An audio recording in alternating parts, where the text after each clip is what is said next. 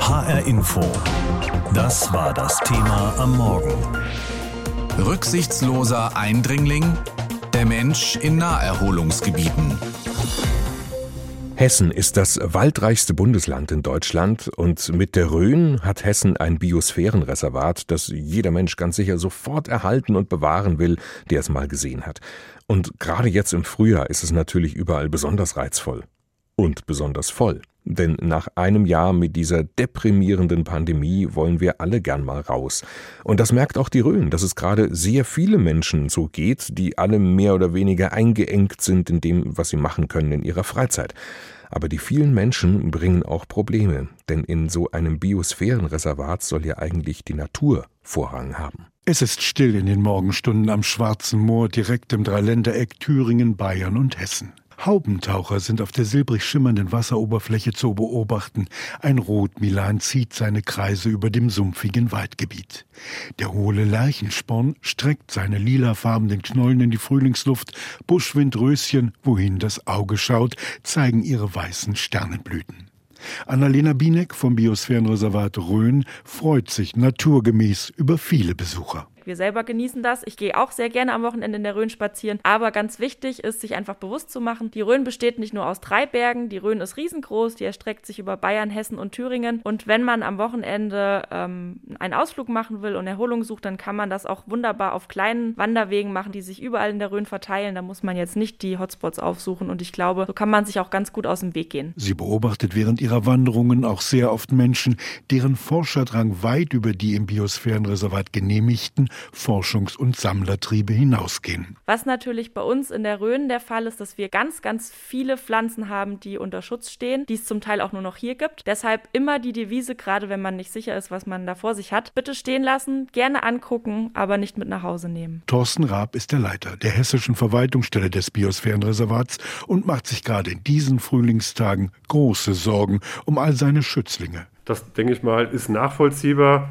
wenn wir versuchen, Tiere und Pflanzen zu schützen in bestimmten Bereichen, im Moor oder rund um die Wasserkuppe beispielsweise, und sehr viele Leute dann gleichzeitig dort sind, können sich die Arten dort nicht so verhalten, wie sie sich sonst verhalten würden. Das heißt, das Brutgeschäft wird unterbrochen, die Nahrungssuche ist nicht so, wie sie sein soll und im Winter zum Beispiel die Winterruhe kann nicht stattfinden, wenn sehr viele Leute zur selben Zeit unterwegs sind. Und da sind dann auch noch all die Wohnmobilisten und deren Zahl ist jetzt in Corona-Zeit besonders sprunghaft angestiegen. Also wir müssen halt darauf hinweisen, dass sie bitte auf ausgewiesen angewiesene Stellplätze für Wohnmobile zurückgreifen. Es macht äh, keinen Sinn, da werden wir auch genau hinschauen, dass äh, an jedem Feldweg im Schutzgebiet, in den, in den, Naturschutzgebieten Wohnmobile stehen und dann dort wirklich auch stören. Also, das, also es sind wirklich dann rund um die Uhr Störungen äh, entsprechend zu bemerken. Das ist auch in den Schutzgebieten tatsächlich verboten. Natürlich freuen sich Annalena und ihr Chef über jeden Besucher in der Rhön. Sie weisen aber auch darauf hin, gerade in einem Biosphärenreservat gibt es Regeln, die eigentlich auch in jedem normalen Waldgebiet gelten sollten,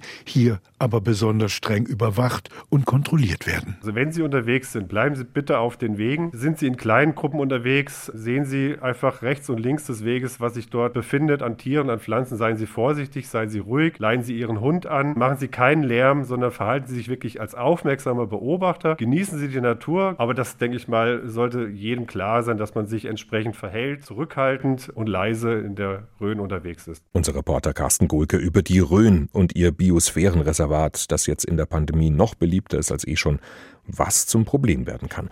Rücksichtsloser Eindringling, der Mensch in Naherholungsgebieten, das ist das Thema heute Morgen bei uns. Nichts wie raus, mit Kind und Kegel, raus aus der Wohnung, raus aus der Stadt. Was will man auch sonst machen in der Pandemie? Hat ja alles zu. Es ist fast schon egal, wie das Wetter ist. In dem einen Jahr Corona-Pandemie hat es so viele Menschen ins Grüne gezogen wie selten zuvor. Der Spaziergang im Park oder sogar über den Friedhof, der Ausflug in ein Naturschutzgebiet in der Nähe, alles im Grunde mehr oder weniger verzweifelter Ersatz für stundenlanges Homeoffice, Homeschooling, für Monate ohne Sport und ohne Urlaub und Verreisen.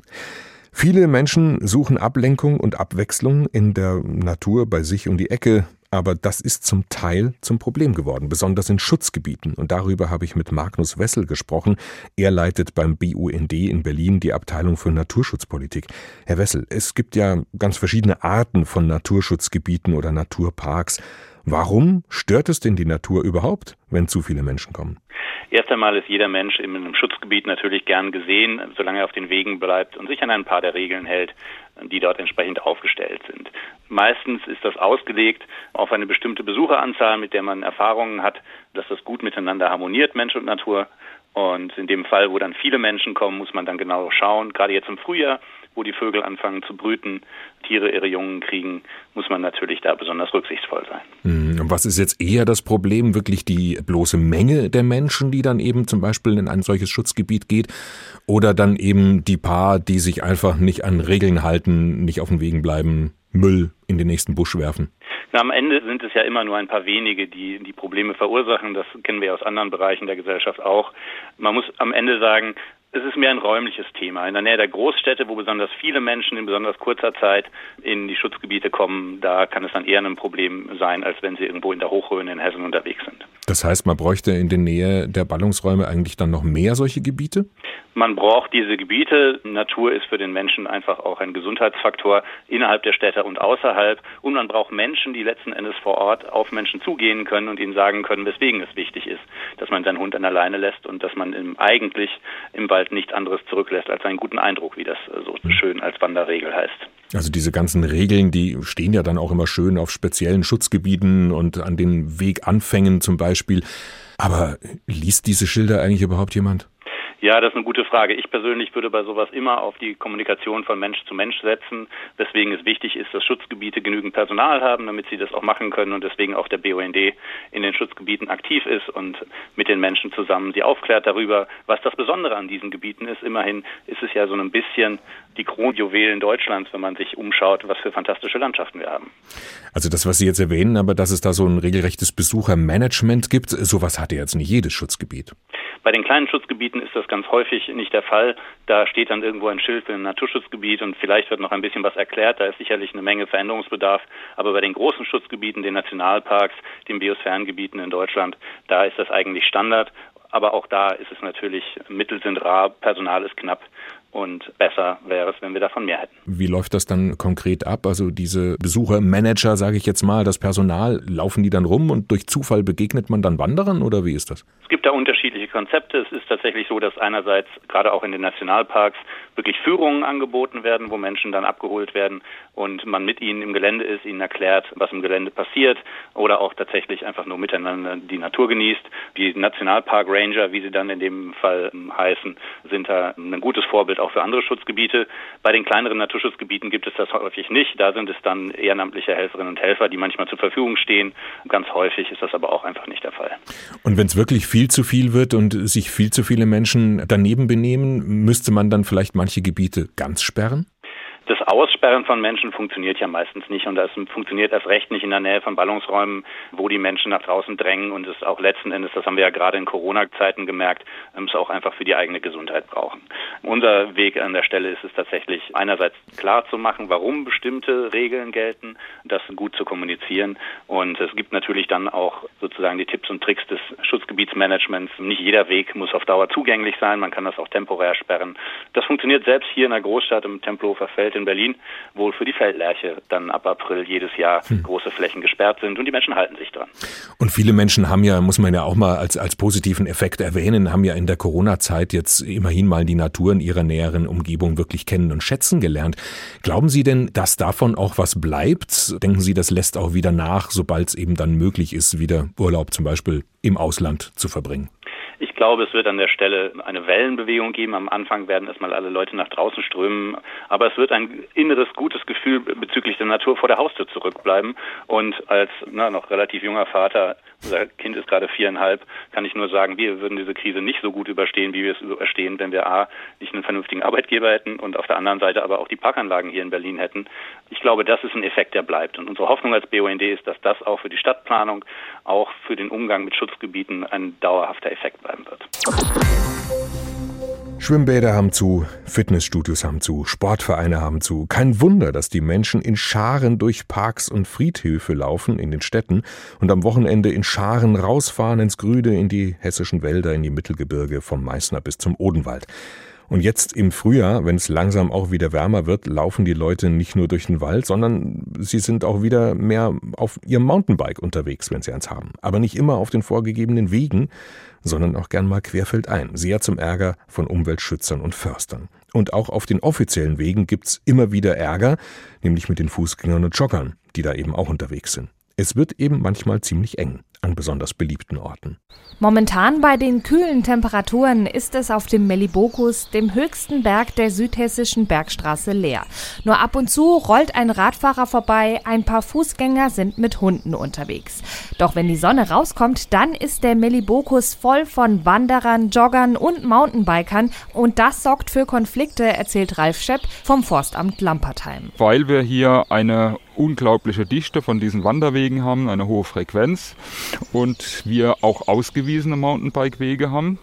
Aber das Problem sind die vielen, vielen illegalen Trails, die halt deshalb so attraktiv sind, weil der Melibokus ein reliefhaltiger Berg ist, wo es halt hoch attraktiv ist, bergab zu fahren und wo dann illegale Trails entstehen und die kreuzen die Wanderwege. Und das ist natürlich ein großes Problem, kann zu Gefahren führen, kann zu plötzlichen Begegnungen führen mit unterschiedlichen Geschwindigkeiten. Und ab und zu wird dabei sogar jemand verletzt. Aber nicht nur für die Sicherheit ist es wichtig, auf den ausgewiesenen und befestigten Wegen zu bleiben, denn vor allem die Natur und die Wildtiere leiden unter den Menschen, die querfeldein im Wald unterwegs sind. Wir sehen jetzt schon die Bodenvegetation, die so langsam grünt und sprießt. Ähm, Im Moment sind schon Buschwindröschen zu erkennen. Irgendwann kommt auch der Waldmeister dazu. Und da ist es halt auch wichtig, dass die Bodenvegetation geschont wird. Und wenn da kreuz und quer feldein gefahren wird, immer auf denselben Strecken, dann sieht man außer dem wundgefahrenen Boden nichts mehr. Da gibt es keine Bodenvegetation mehr. Das ist das eine Problem. Das andere Problem ist, wir haben natürlich auch jetzt Bodensetzzeit und wenn Mountainbiker kreuzen quer da ist es eine unglaubliche Störung, gerade jetzt in dieser Aufzuchtzeit der Tiere, ähm, weil die überhaupt nicht damit rechnen. Die können sich gut darauf einstellen, wenn da ein Wanderweg ist oder ein Weg ist, wo die Leute gehen regelmäßig, aber wenn mittendrin einer durchfährt, das stört die ungemein.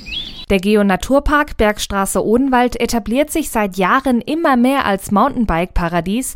41 ausgewiesene Strecken gibt es mittlerweile im Odenwald und es sollen noch mehr werden. Umso wichtiger ist rücksichtsvolles Verhalten, sagt der Mountainbike-Beauftragte Markus Seuser. Das Wichtigste ist tatsächlich, dass alle Besuchergruppen, die im Wald sind, respektvoll miteinander umgehen. Das heißt, da fängt man bei sich selber an und überlegt sich, okay, wenn ich jetzt Mountainbiker bin, wie möchte ich behandelt werden? Und so trete ich auch anderen Nutzergruppen gegenüber langsam fahren, wenn mir ein Wanderer entgegenkommt, grüßen, auch klingeln, wenn ich jemand überhole und wenn es eben zu eng ist, auch mal absteigen an so einer Stelle. Um das nochmal ins Gedächtnis zu rufen, weist der Geonaturpark auch explizit auf den gemeinsam genutzten Wegen mit Schildern auf rücksichtsvolles Verhalten hin. Denn am Ende gehören die Wege nicht den Wanderern oder den Bikern, man muss gemeinsam miteinander klarkommen. Unsere Reporterin Stefanie Ömisch über rasende Mountainbiker und wer damit ein Problem hat, gerade jetzt in Corona-Zeiten da alle Welt ins Grüne fährt, weil man sonst kaum was machen kann in seiner Freizeit. Rücksichtsloser Eindringling, der Mensch in Naherholungsgebieten. Das ist das Thema heute Morgen bei uns. Tja, mancher entdeckt die nähere Umgebung in dieser Pandemie ganz neu. Wir haben das zum Beispiel im Winter gesehen, als die Parkplätze in den hessischen Mittelgebirgen teilweise völlig überlastet waren. Aber natürlich zieht es auch jetzt im Frühjahr die Leute raus in die grünen Ecken vor der Haustür, in Parks und Wälder, aber auch in die Naturschutzgebiete und in die Nationalparks. Die Natur, wenn man das mal so sagen kann, findet den neuen Andrang nicht immer gut. Auf der anderen Seite ist bewiesen, dass die Natur den Menschen einfach gut tut. Schauen wir uns diese Effekte genauer an. Das habe ich kurz vor der Sendung schon gemacht mit Professor Gerhard Rehse. Er ist Umweltpsychologe an der Universität Koblenz-Landau. Ich habe ihn gefragt, Warum tut es uns eigentlich so gut, in diesen angespannten Zeiten raus in die Natur zu kommen? Naja, Natur ist für uns aufgrund der evolutionären Entwicklung einfach total wichtig. Und wenn wir uns in der Natur aufhalten, dann hat das Konsequenzen für unsere Psyche, für unsere Gesundheit, führt unter anderem dazu, dass unser Stress verringert wird, unsere Cortisol-Levels im Blut. Es führt dazu, dass wir aufmerksamer werden, dass wir uns insgesamt erholter fühlen. Es gibt auch Studien, die darauf hinweisen, dass selbstbestimmte psychische Störungen wie Depressionen oder mhm. ähnliches durch Naturaufenthalte therapiert werden können. Kommt es eigentlich dabei, ich sag mal, auf die Qualität der Natur an? Also mal platt gesagt, je schöner der Park, desto größer die Erholung? Das muss nicht unbedingt sein. Also es kommt auch ein bisschen darauf an, welche Möglichkeiten wir haben. Es gibt Studien, die darauf hindeuten, dass alleine schon das Betrachten von einem Bildband oder von Fotos auf dem Bildschirm schon so leichten Erholungsreaktionen führen kann. Also ich würde sagen, das Maximum, was man bekommen kann an Natur, das sollte man sich holen, aber jedes bisschen kann schon helfen. Bei der Vorbereitung auf das Gespräch ist mir der gute alte Goethe wieder eingefallen und dieser bekannte Spruch, warum in die Ferne schweifen, wenn das Gute so nahe liegt. Macht es eigentlich aus psychologischer Sicht einen Unterschied, ob wir mehr oder weniger zu Hause, also vor der eigenen Haustür, durch die Natur spazieren, uns da eine Auszeit nehmen oder eben weiter weg sind, im Urlaub, am Strand oder vielleicht auch in den Alpen und da unterwegs sind? Es hat beides natürlich eine unterschiedliche Qualität. Wenn wir im Alltag vor der Haustür unterwegs sind, dann sind es genauso diese kleinen Mikroerlebnisse, die uns in der Natur helfen, uns wieder zu sammeln, ein bisschen zu erholen. Und wenn wir im Urlaub sind, dann ist natürlich auch der ganze Alltag drumherum anderer. Da haben wir mehr Zeit zu explorieren, da haben wir mehr Zeit, wenn Sie sagen, auch in Bergen zu wandern, ein bisschen stärker uns auch mit der Natur einzulassen. Da sind dann Erholungseffekte natürlich noch mal stärker, aber gerade in jetzigen Zeiten ist es natürlich gut, so jedes Stück Natur, was wir kriegen mhm. können, uns irgendwie zu holen. Gibt es da irgendwelche Erkenntnisse darüber, ab wann der Mensch das irgendwie als Urlaub empfindet, so von der Entfernung her? Also würden Sie sagen, wenn Ihnen gerade die Decke auf den Kopf fällt, fahren Sie einfach mal 100 Kilometer weiter, wo es eben geht, in Ihrem Bundesland, wo es auch von den Corona-Beschränkungen her okay ist und gucken sich mal was ganz anderes an? Ach, das ist nicht zwingend nötig. Also wenn man sich selber mal so ein bisschen fragt, was kenne ich denn von meinem Umfeld eigentlich selbst, da wird man sehr schnell feststellen, naja, wahrscheinlich war ich noch nicht in einem Ort, der nur drei Kilometer entfernt ist. Also es muss nicht immer in die Ferne schweißen sein. Das ist für viele natürlich ein Stück weit attraktiver, weil mhm. es nochmal eben neue Erfahrungen verspricht. Aber wir können auch vor der eigenen Haustür in der Regel nochmal Orte, nochmal Möglichkeiten finden, die wir noch nicht kennen, die für uns auch nochmal ein bisschen Spannung bieten. Ich habe es eingangs schon gesagt, viele von diesen schönen Orten in unserem Umfeld sind in Corona-Zeiten besser besucht als sonst. Wie wichtig ist es eigentlich für eine gesunde und gute Auszeit, da mehr oder weniger alleine zu sein oder spielt das gar nicht so eine große Rolle? Naja, es gibt Befunde dazu, dass wir bei sogenanntem Crowding, also wenn wirklich Menschenmassen sind, uns oft nicht so wohlfühlen, uns dann auch irgendwie gestresster fühlen und so weiter und so fort. Aber so richtige Menschenmassen, das ist ja selbst in der Natur eher selten. Es ist aber schon wahrscheinlich, dass je voller es irgendwo ist und je mehr wir das Gefühl haben, wir treten uns gegenseitig auf die Füße, dass das schon unsere Erholungsmöglichkeiten einschränkt. Aber da gibt es keine Zahlen zu, ab welchem Punkt das dann wirklich als unangenehm erlebt wird. Dieser Besucherandrang, den wir da in der Pandemie in der Natur zum Teil erleben, der hat ja auch andere Folgen. Vereinzelt halten sich die Leute zum Beispiel nicht an die Wege, stören zum Beispiel Vögel beim Brüten oder hinterlassen hier und da auch ihren Müll in der Natur. Was kann man denn dagegen tun, dass einige das zerstören oder beschädigen, von dem sie eigentlich profitieren? Ja, das ist eine Frage, die uns schon lange umtreibt. Das ist oft eine Minderheit, die sich so verhält. Da sind schon sehr wenige Menschen, die halt wirklich dann die Natur vermüllen. Da kann man mit Informationshinweisen, mit wie man sich verhält, ein bisschen gegen angehen. Aber ich glaube, es gibt Situationen, in denen trotzdem dann vermüllt wird. Vielleicht kennen wir das auch selber, dass man irgendwie auf dem Fahrrad unterwegs ist, schnappt sich ein Müsli-Riegel und dann fällt das Papier runter und man merkt es nicht. Also man, das muss ja oft nicht unbedingt intendiert sein. Das ist, glaube ich, ein Problem, was nicht die Mehrheit der Naturbesucher zeigt. HR Info. Das Thema. Wer es hört, hat mehr zu sagen.